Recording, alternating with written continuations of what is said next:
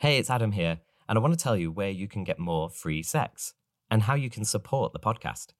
I'm building a kind of hub for the project on Substack. It's just freesex.substack.com. I'm publishing transcripts for all episodes there for free and occasional writings about free sex for subscribers only. Plus, you can interact with me and stuff like that. To make this podcast, I'm relying on contributions from listeners.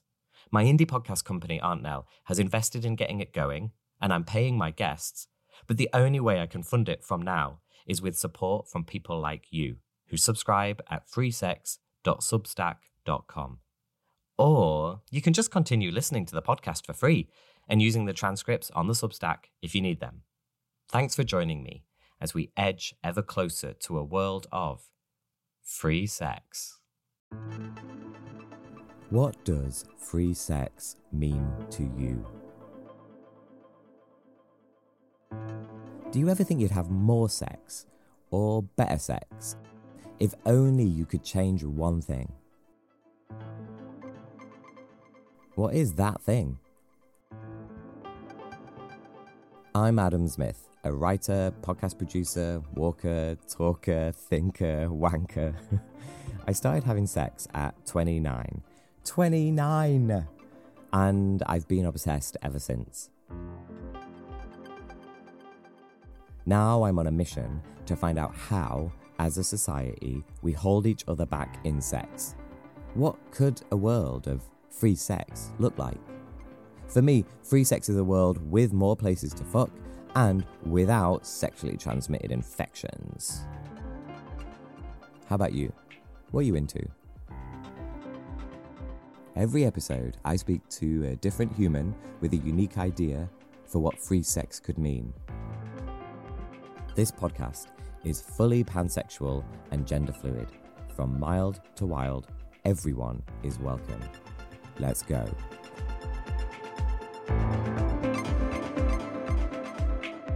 How can we take care of each other when we're fucking? My guest in this episode is Dani Singer, who is a performer, sex worker, activist, and an expert in nightlife welfare. If you want to know how to run a good sex party, speak to Dani. They co founded an agency called Safe Only to do exactly this. Dani and the folks at Safe Only have a deep understanding of how to mold space and time so that it is sexy and free while also taking care of the people in it. After this episode, I'm convinced that Dani's ideas could help us to build a free sex world by improving nightlife and sex work, centering them around care and welfare. From making dark rooms accessible to neurodivergent people, to helping a client of sex work to unleash the person they really are, Dani's answers to my questions blew me away. Here we go.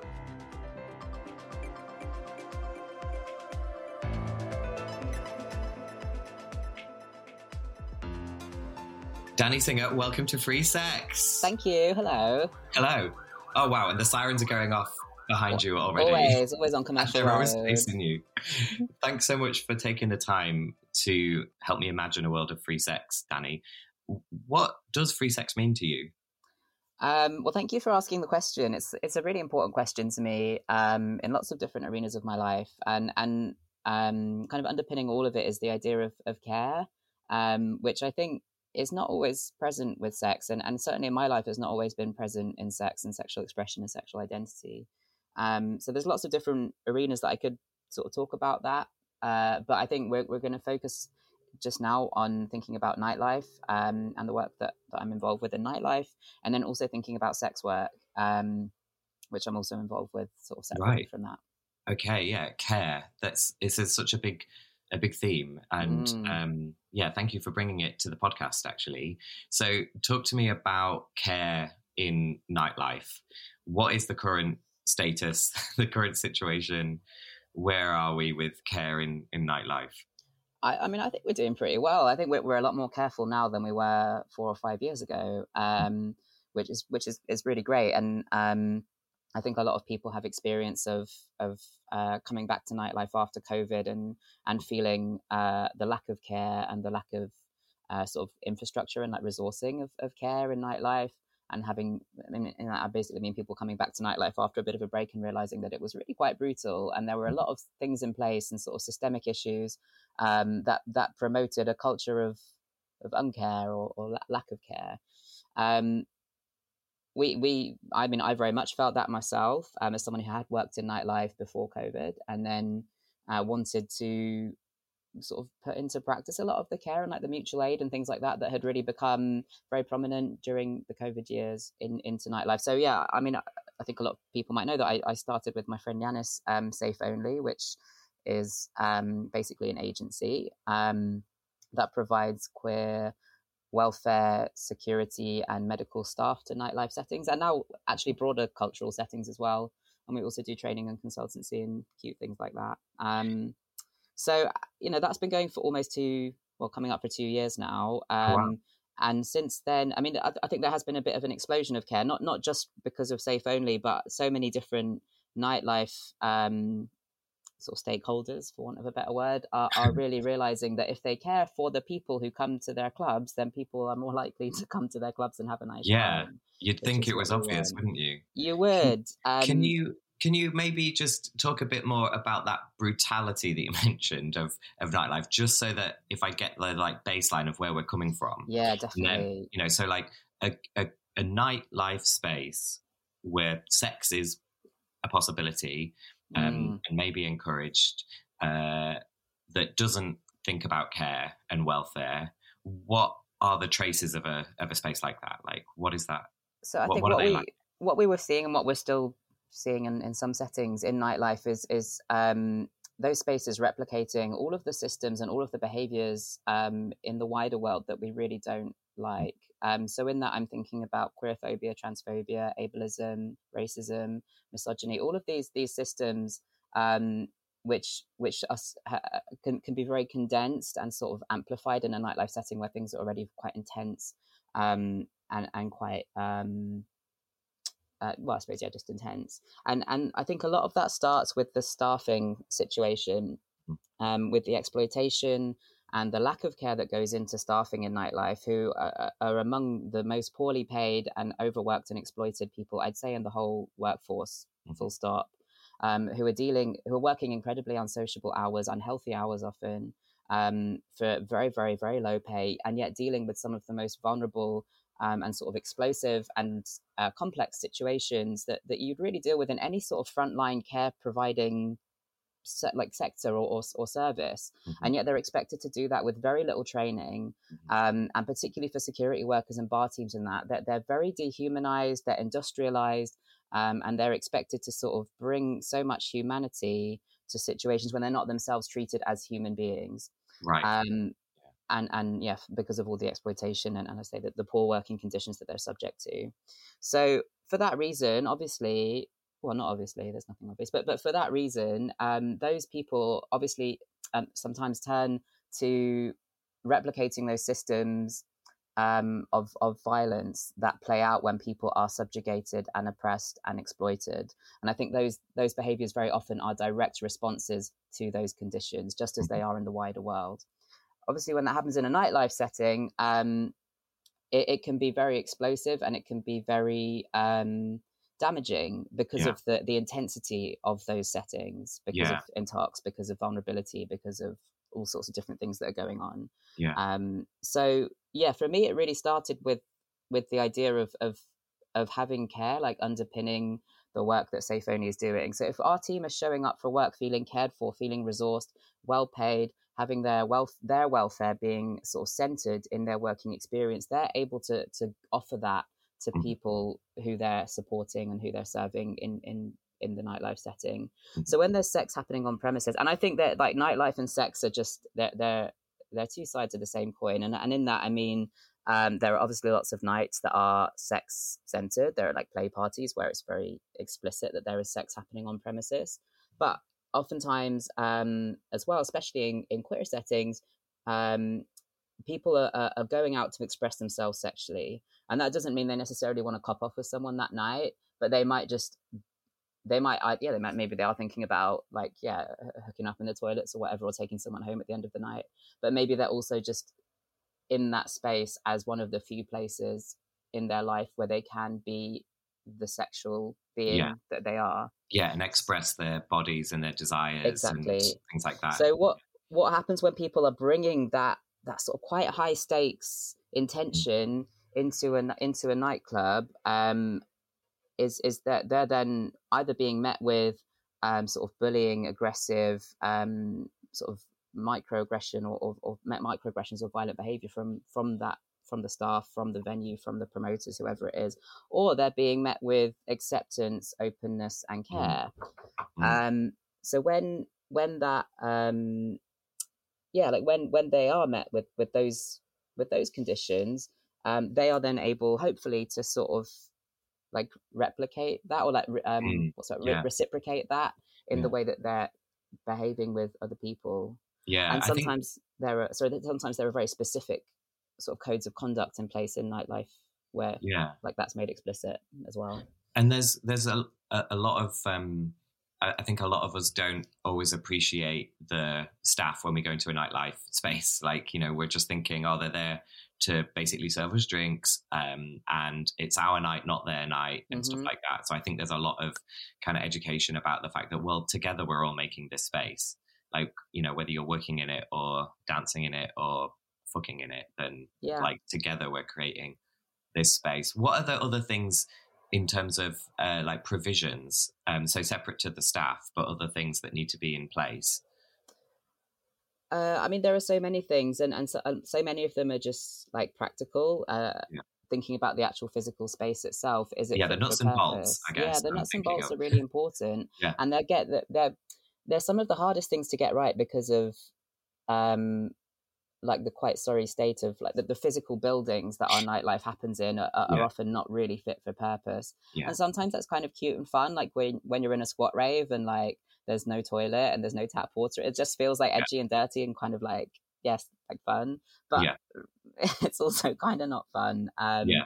and and it excludes huge num- numbers of people and it, if it doesn't exclude people then it means that people are having to really compromise on things that, that are quite fundamental and important to them having a nice time so i think Yeah, like being They- able to have a wee when you need it. well yeah things like that and, Everything from and that all the way through to different people, different able-bodied people, and you know, disabled Right. people being able to enter. Yeah, and and thinking as well about neurodiversity um which is such a, a central a central concept when we think about queer nightlife there is so much neurodiversity within the queer community and it's just like basically never ever thought about Yeah. um and i know um it may feel like we're sort of straying from the central question of sex here, but we're, we're really, really not because these are all the things that people are grappling with all the time as they turn up and express their sexual being Yeah. on a night out. And I, like, um, I will, yeah, I'll just keep talking a bit, a little bit, I say about, um, about neurodiversity and about access. Um, there are very few nights that really center that as,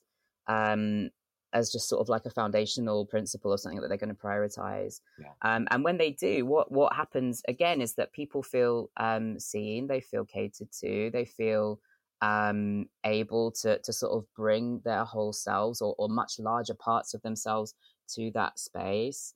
Um, and that means that, that that they're going to be able to express themselves so much more um, like fulfillingly. Yeah. Um, and that staff are going to be able to better support them as well because it comes up so much for me when I'm on shift. Um, and I, I can identify quite clearly like what, what issue somebody is having, but the infrastructure just isn't there to support it.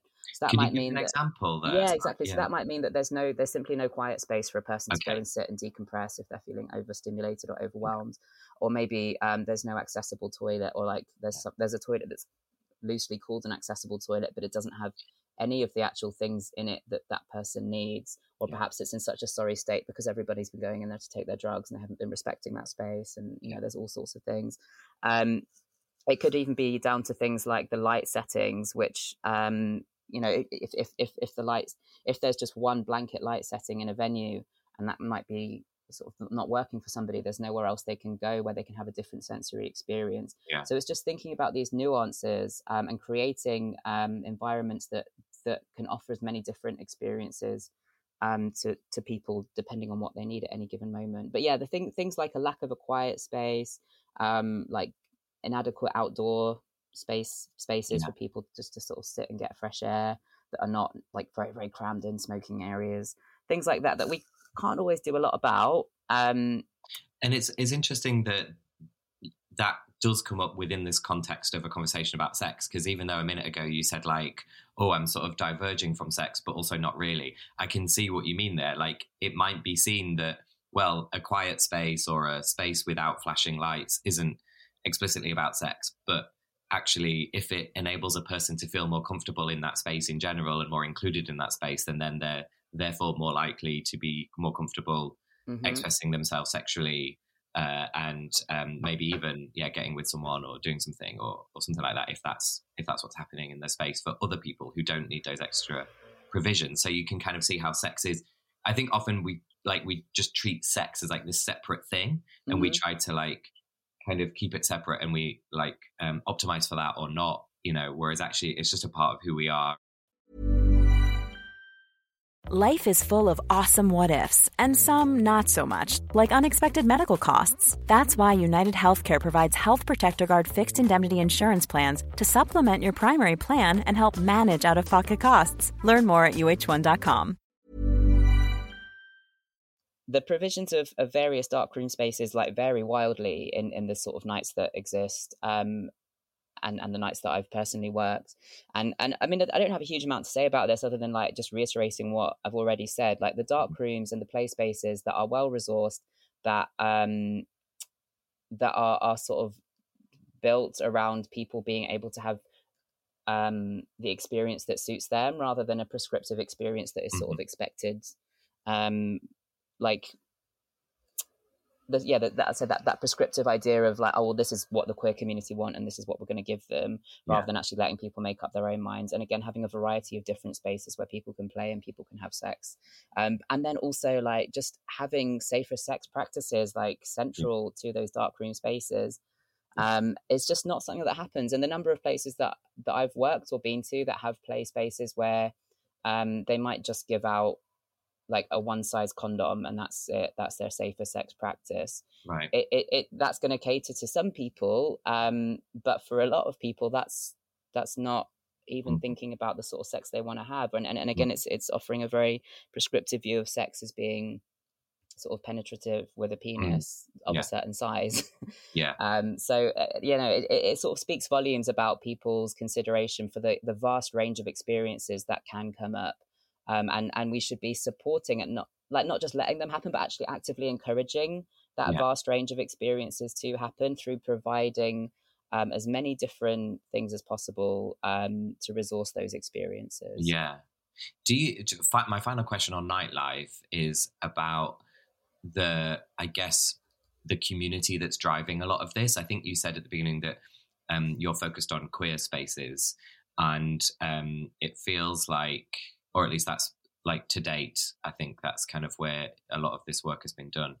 I don't know. That's my per- perception, and I don't want to go so far as to say like, you know, the queers have got this sorted. Definitely not, or that the queers are like leading this. But I'm interested in your thoughts on mm-hmm. on that, uh, and also the kink community as a overlapping but distinct community as well is often credited with like being really good at things like this. So I'm interested in like from your perspective, like where is this all coming from and, and is it going out into other different types of communities and different different groups of people that have sex spaces i i mean i imagine that it is and this is also where um my uh like my definition of queer is is really pretty pretty broad and i would yeah. really consider that anyone who's doing this work um yeah. whatever their sexuality is is a queer person as far as i'm yeah. concerned because they're going against sort of all yeah. of these systems that we don't. And it's anti-capitalist fundamentally exactly, what you're exactly. talking about. Yeah. So I would say that this is an inherently queer practice anyway, whatever somebody's sexuality is, um, because I don't feel the need to link sexuality and queerness because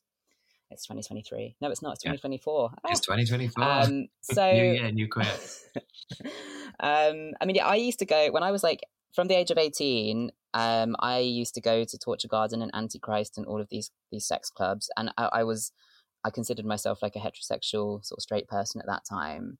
Um, and I experienced all of the horror show things that you that you mm. hear about at, at those at all of those spaces. Um, and because the conversation wasn't as evolved as it is now, um, I just sort of took it as part of the course, and I didn't really understand because I was so young and, and inexperienced. I, I, I didn't By really horror understand show, it. do you mean do you mean things like lack of consent and Yeah, yeah, yeah, exactly. Okay. Like, like I mean, just just baseline like sexual assaults and sexual Assault, yeah. harassment and things like that. And these were all things that happened, um, just just really like run of the mill. Mm. Um, I think now uh, those those spaces that are still going have had to catch up and have had to do the work because the culture and the conversation around um, sexual conduct has has moved on so much in the past fifteen years amazing? Yeah. which is wonderful. And as I say, like for me, anyone who I, I think, I think yeah, that like these are all these are all these are all queer practices and these are all queer communities. And I think queer and kink are very, um, like they're they're sort of two sides of the same coin. And it does upset me a bit when I hear people talking about certain kink parties and like when I hear queer people like more sort of overtly queer people describing kink parties it's like oh they're so heterosexual they're so straight they're so this Yeah. this this it feels like unnecessarily gatekeepy to me um, and, Yes, and not honoring same. sort of the the the essence of like underpinning what what queer really Yeah, I find that as well, and I always wonder, like, how do you know what people well that too but it's know. like just limiting queerness to the idea of sexuality is like and not where I'm you often But- limited to the idea of like um clothing expression or gender Right. expression, and it's like there's there's things that inside as well that are part of that. So I think yes, in answer to your question, like I'm, I think this is definitely happening right across the spaces um, where like sex is very expressly part of of a night out in Yeah. in like lots of different, yeah, lots of different collectives and communities. Yeah. I think um, it where it, it still could happen more is in spaces that have not yet really started to engage in in this queer thinking and and um this is perhaps what I would call the straight the straight spaces, and that's not because there aren't lots of queer people in those spaces. Obviously, people are going here, there, and everywhere. Um, but it, again, it comes back to this sort of idea of infrastructure for me, um, and of resource, like the resourcing from behind the scenes, Yeah. where where there are still nights and venues that are replicating systems of oppression and systems of violence um, as as a as par for the course. Yeah, whatever the sexuality of those spaces, they're not operating in a queer way, and they're not encouraging the sort of careful sex that Right. that we deserve. Shall we move on to sex work then? Because Mm, we've talked so much about care in nightlife, and you said at the top that you're applying care to sex work as well. So, um, um, so that's the other side of this answer to this question of, you know, bringing more care into the into the free sex world that we want to live in. So, um, tell me about your sex work and uh, how you're applying care there. Yeah, so I mean, I've been sex working for about three and a half years, um, and uh, I started like well, I started sex work during during COVID um, as a way to to make money when I couldn't make money any other way. Yeah. Um, and it's interesting that I started, and I'm, the, the sex work that I do is is is face to face. Um, I described two minute ago as old school sex work, where I have a profile online and people um, send me strange WhatsApp messages, and then I, I normally do in calls in, in my place. Um, and that's yeah, that's that's what I do. So I don't do anything sort of digitally or online or anything like that. Mhm. Um, I started sex work pretty much when I was really just getting in. I mean, there was no nightlife at that time. It was obviously all sort of in lockdown time. Um, but I was giving a lot of thought to care and welfare, as were a lot of people in that time when we really had to to basically survive. Um, Yeah. So um, yeah, I've been I've been sex working as as my um, sort of welfare practice has developed, and it's been really interesting to me to to see my sex work practice develop in tandem with that. Mhm. And something I said a few minutes ago um, was a really helpful thought that sort of condensed this idea. So I, I was talking about um, the different ranges of experiences and the different expressions of experience that that people um, that people need, like sort of people have, um, and that we should be really as as sort of nightlife. Um, the people who build nightlife, we, we really need to be not just encouraging those, but like very specifically catering and expecting those that that that range of experiences. Yeah. Um, what I see very often in in the sex work that I do is that people, um, people for lots of reasons that you know probably lots of people have ideas about, uh, people pigeonhole themselves into quite a narrow field of experience, Mm. um, and quite often um, that's based on the porn that they watch Mhm. um, or the sort of the idea of, of of masculinity because the majority of people I see are are cis men. Mhm. Um, yeah, the ideas of, of masculinity and sex that, that have sort of been handed to them by by our culture. Yeah. So I see people really, yeah, like forcing themselves into an experience of, of sex and sexuality, um, which I, I can tell is is really just not it doesn't it's not authentic Mm. and it's it's really apparent that it's not authentic Mm. and and sometimes um that that's really explicit so I, I have especially like younger people i find actually with older older people they're just like fuck it i'm just going to do whatever i want and i have have better times with with ol- i have, I have better sex with the, the older clients Right. that i have yeah. um, the younger people, sort of in their early twenties, will will come um, and I'll sort of you know I'll welcome them and I'll say you know what what would you like to do? Do you like do you like this thing? Do you like that thing? Yeah. And I I sort of I then see this quite sheepish like oh I don't know don't know don't know Oh, right. like like what Okay. and they they really don't know They're, and I'll be like held, oh, they're held. It's not that they're held back. It's that they they actually they're almost open. They're kind of yeah. They don't know. They're open well, I think that sometimes they probably do know and they're afraid to say and they're afraid Uh, to say it. uh, or, or and some, but oftentimes, and that this is when I find it the saddest of all, is because they really, really don't know. Because as I say, the the the opportunities and the infrastructure and the resources for them to have that freedom of expression yeah. simply are not are not haven't been present in their lives again Yeah. for all kinds of very very complex reasons. Yeah. And it, this is not. um and it, it, it makes it makes me feel really sad um, for these young people because I think this is how they are about something so core and so fundamental, um, which is like you know their sexuality um, and their sort of sexual sexual expression. How how is this playing out in the rest of their their personhood? Yeah. Um, and it, it it does make me yeah it does make me feel really sad. Um, but then again, sometimes because of the way that I am and because of my welfare practice, which is so geared towards gently sort of steering people to where like asking the question where do you where do you want to be now like sort Yeah. of physically psycho spiritually where do you want to be right now Yeah. um so because of that practice that i have and and, and because i'm quite good at, at sort of creating an environment and a setting that that can put people in that place in a way that feels gentle and sort of non-threatening um sometimes i have like really like quite people have quite revelatory experiences i think and I had a really sweet example of this um, a, a few a little while ago. This this this young person came round, um, and he was very sweet and like sort of affable and like yeah, it, nothing nothing immediately remarkable, and um, yeah, and we were fucking, and it was all like very like it, it was very porny and it was very like regimented, and he was like do this now do that and, but it, it, it didn't really feel he had like a like a shopping list. uh, yeah, exactly. Of, of of things that he wanted to do, and I was like, fine, I'll go along with it. It's not, you know, it's not a problem. But then after a while, um, he just stopped and and just like lay down and just closed his eyes, and I was like, are you okay, babe? And he was like, yeah, yeah, I just like want to rest here. I've actually just got a bit of a, it was it was really went. I've got a bit of a bad tummy, and I was like, okay, you've, you've got a tummy. I was like, that's fine. You know, let's just let's just lie down. Yeah. I make you a cup of tea.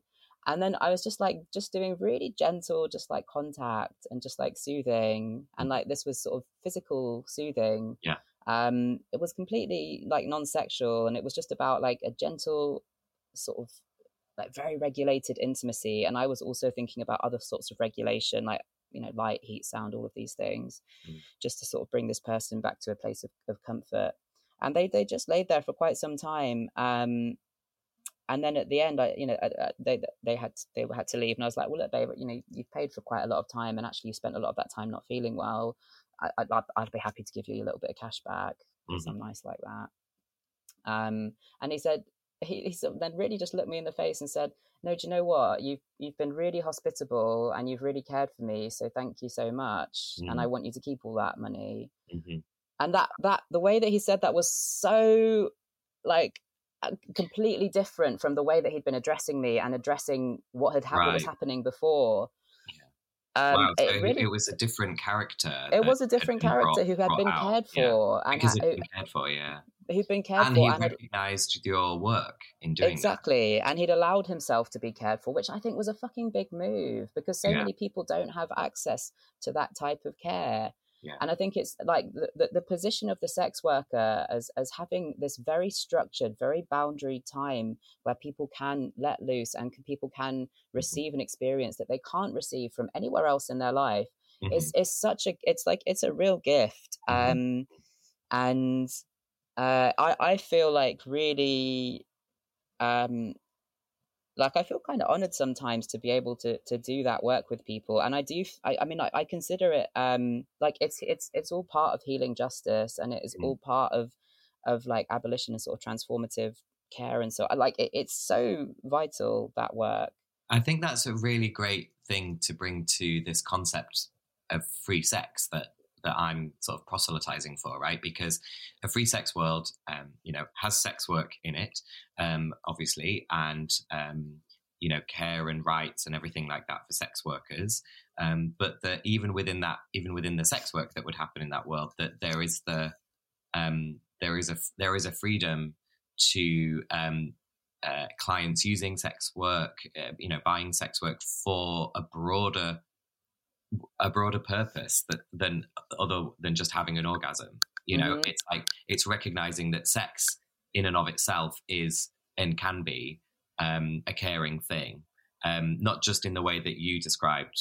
You were in a kind of a sexual scene with that person, and then there was this other care that was going on. But just being intimate, being naked, mm-hmm. being vulnerable with each other, that that's a caring thing. And so that just seems to me that like um, as I hear you talk about it, that it's um, it's obviously something that we need to build into this world of free sex if if we can like imagine that, you know.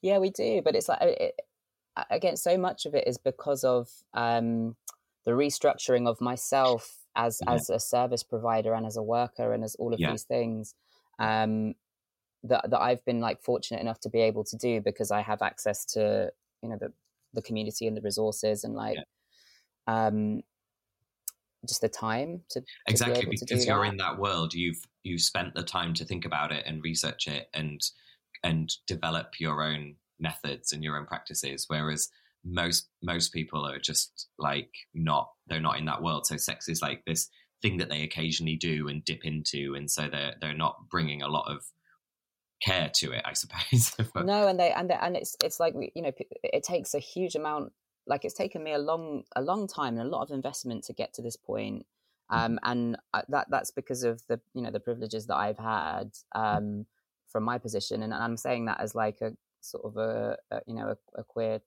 neurodivergent trans person mm-hmm. um, so like yeah I think there are people out there who have more more privileges who don't use that to yeah. do this work and and a lot of that is is um just because I don't know because of capitalism and things like that the big yes. word. Um, so it, it's it's it feels a bit like a it's a bit of a catch twenty two because the people I think who need to do this work the most will just just don't have access to the resources yeah. that yeah. that enable them to do this work. Which is why I think it's all the more important that for people like me who who do have the resources of, of, of time and and community and access to ideas and stuff um, I think it's all the more important that I I, I do invest in that. Um, and and this is this is what like yeah, the sex work and, and the sort of nightlife stuff all converge into one big practice, even though they're they're kind of different settings. Yeah. Um, what what I'm just trying to do is like create. I'm sort of trying to be a resource myself for myself and for other people, um, just to like really hit those fundamentals of, of which sex is is definitely one. Yeah. Um. It's interesting because I always like before I, I only came out quite late at night. I don't like the phrase "come out," but I don't have a better one. But um, and I, I also of, don't like that. I agree with you, and I don't like the word "late" in that context as well. No, like, it's also it's, not a thing. I know what you're. I know where I'm going to restart that whole sentence. No, I mean I don't mean to press, press you to do that, but it's no, the no, same no, for right. me, and I'm cautious about that language as well because the same reasons probably. No, it's not. No. It's because it's nonsense language. Um, yeah, there you go.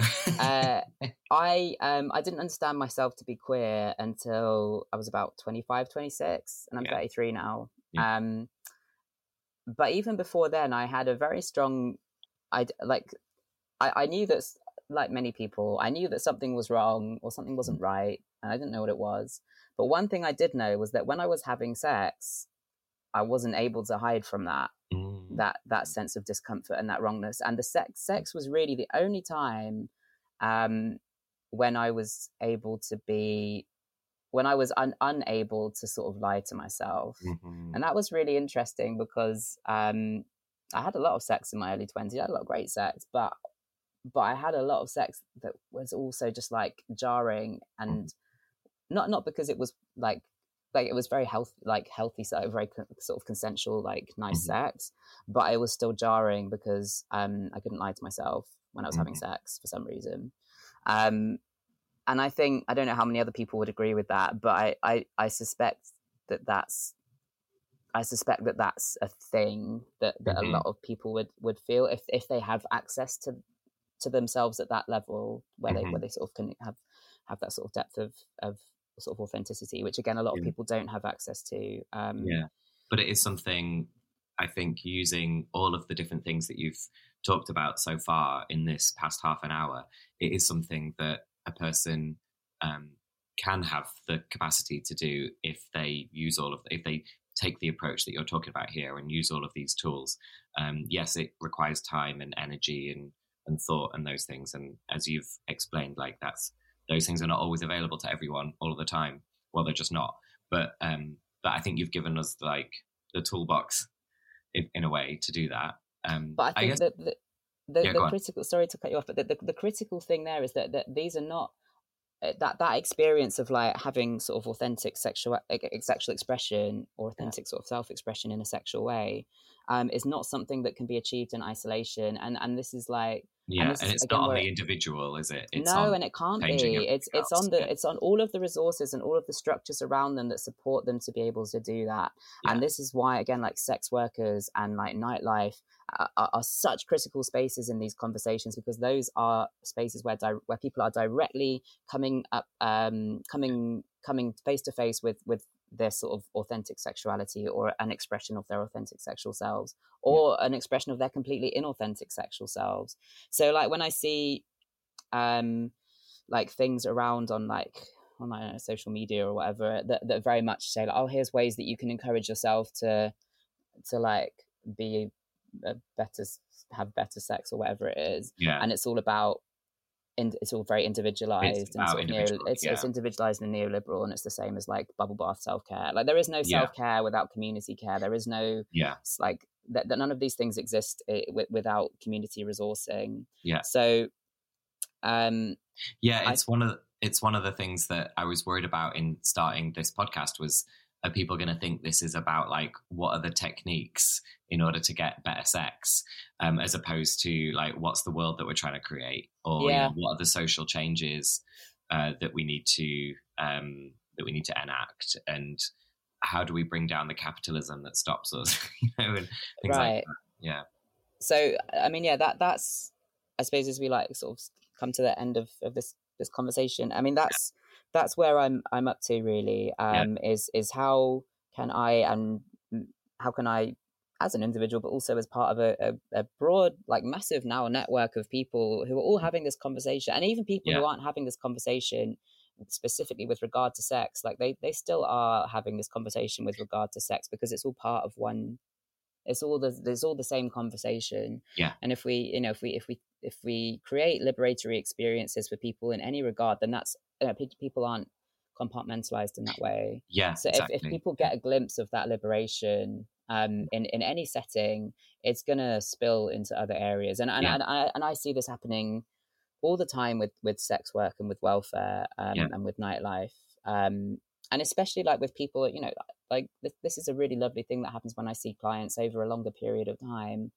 um i had a client yesterday who i've seen for nearly two years now Mhm. um he's he's always been like a very very sweet man but yesterday he just he said to me quite out of the blue oh, you're just not in the box are you and i was like no not Mhm. really and he went well i'm not in the box either i can sleep with whoever i want ah, I was like, yes, amazing. yes, you can. you can. yes and, you know, this is a person who, maybe it took two years to get there and it was already well on the way when he Yeah. started seeing me, but Yeah. just that moment. And, and I saw something in that, you know, there was such a, that was a beautiful moment. Yeah. Um, that's and I- amazing well done yeah, and I- and I just see that um, replicating so often. Every you know, when I receive care, when I give care to people in nightlife, and then they come back to me a month later and say, you know, the way that you responded to what was going on for me there, like really, it really had an impact on me, Yeah. and it really made me think differently about Yeah. that experience. Yeah.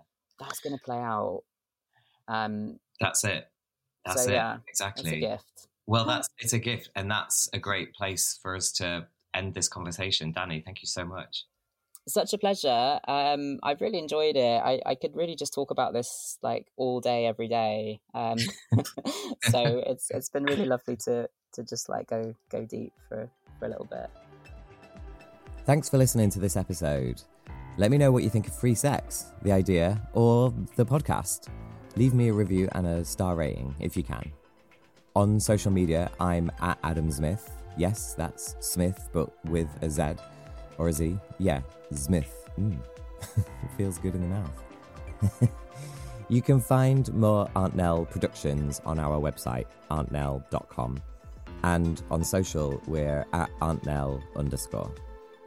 The theme music is Translife by Othon, hosted, produced, and edited by Adam Zmith and the executive producer for Aunt Nell is Tash Walker. To all you loves and lovers, good night. Mwah.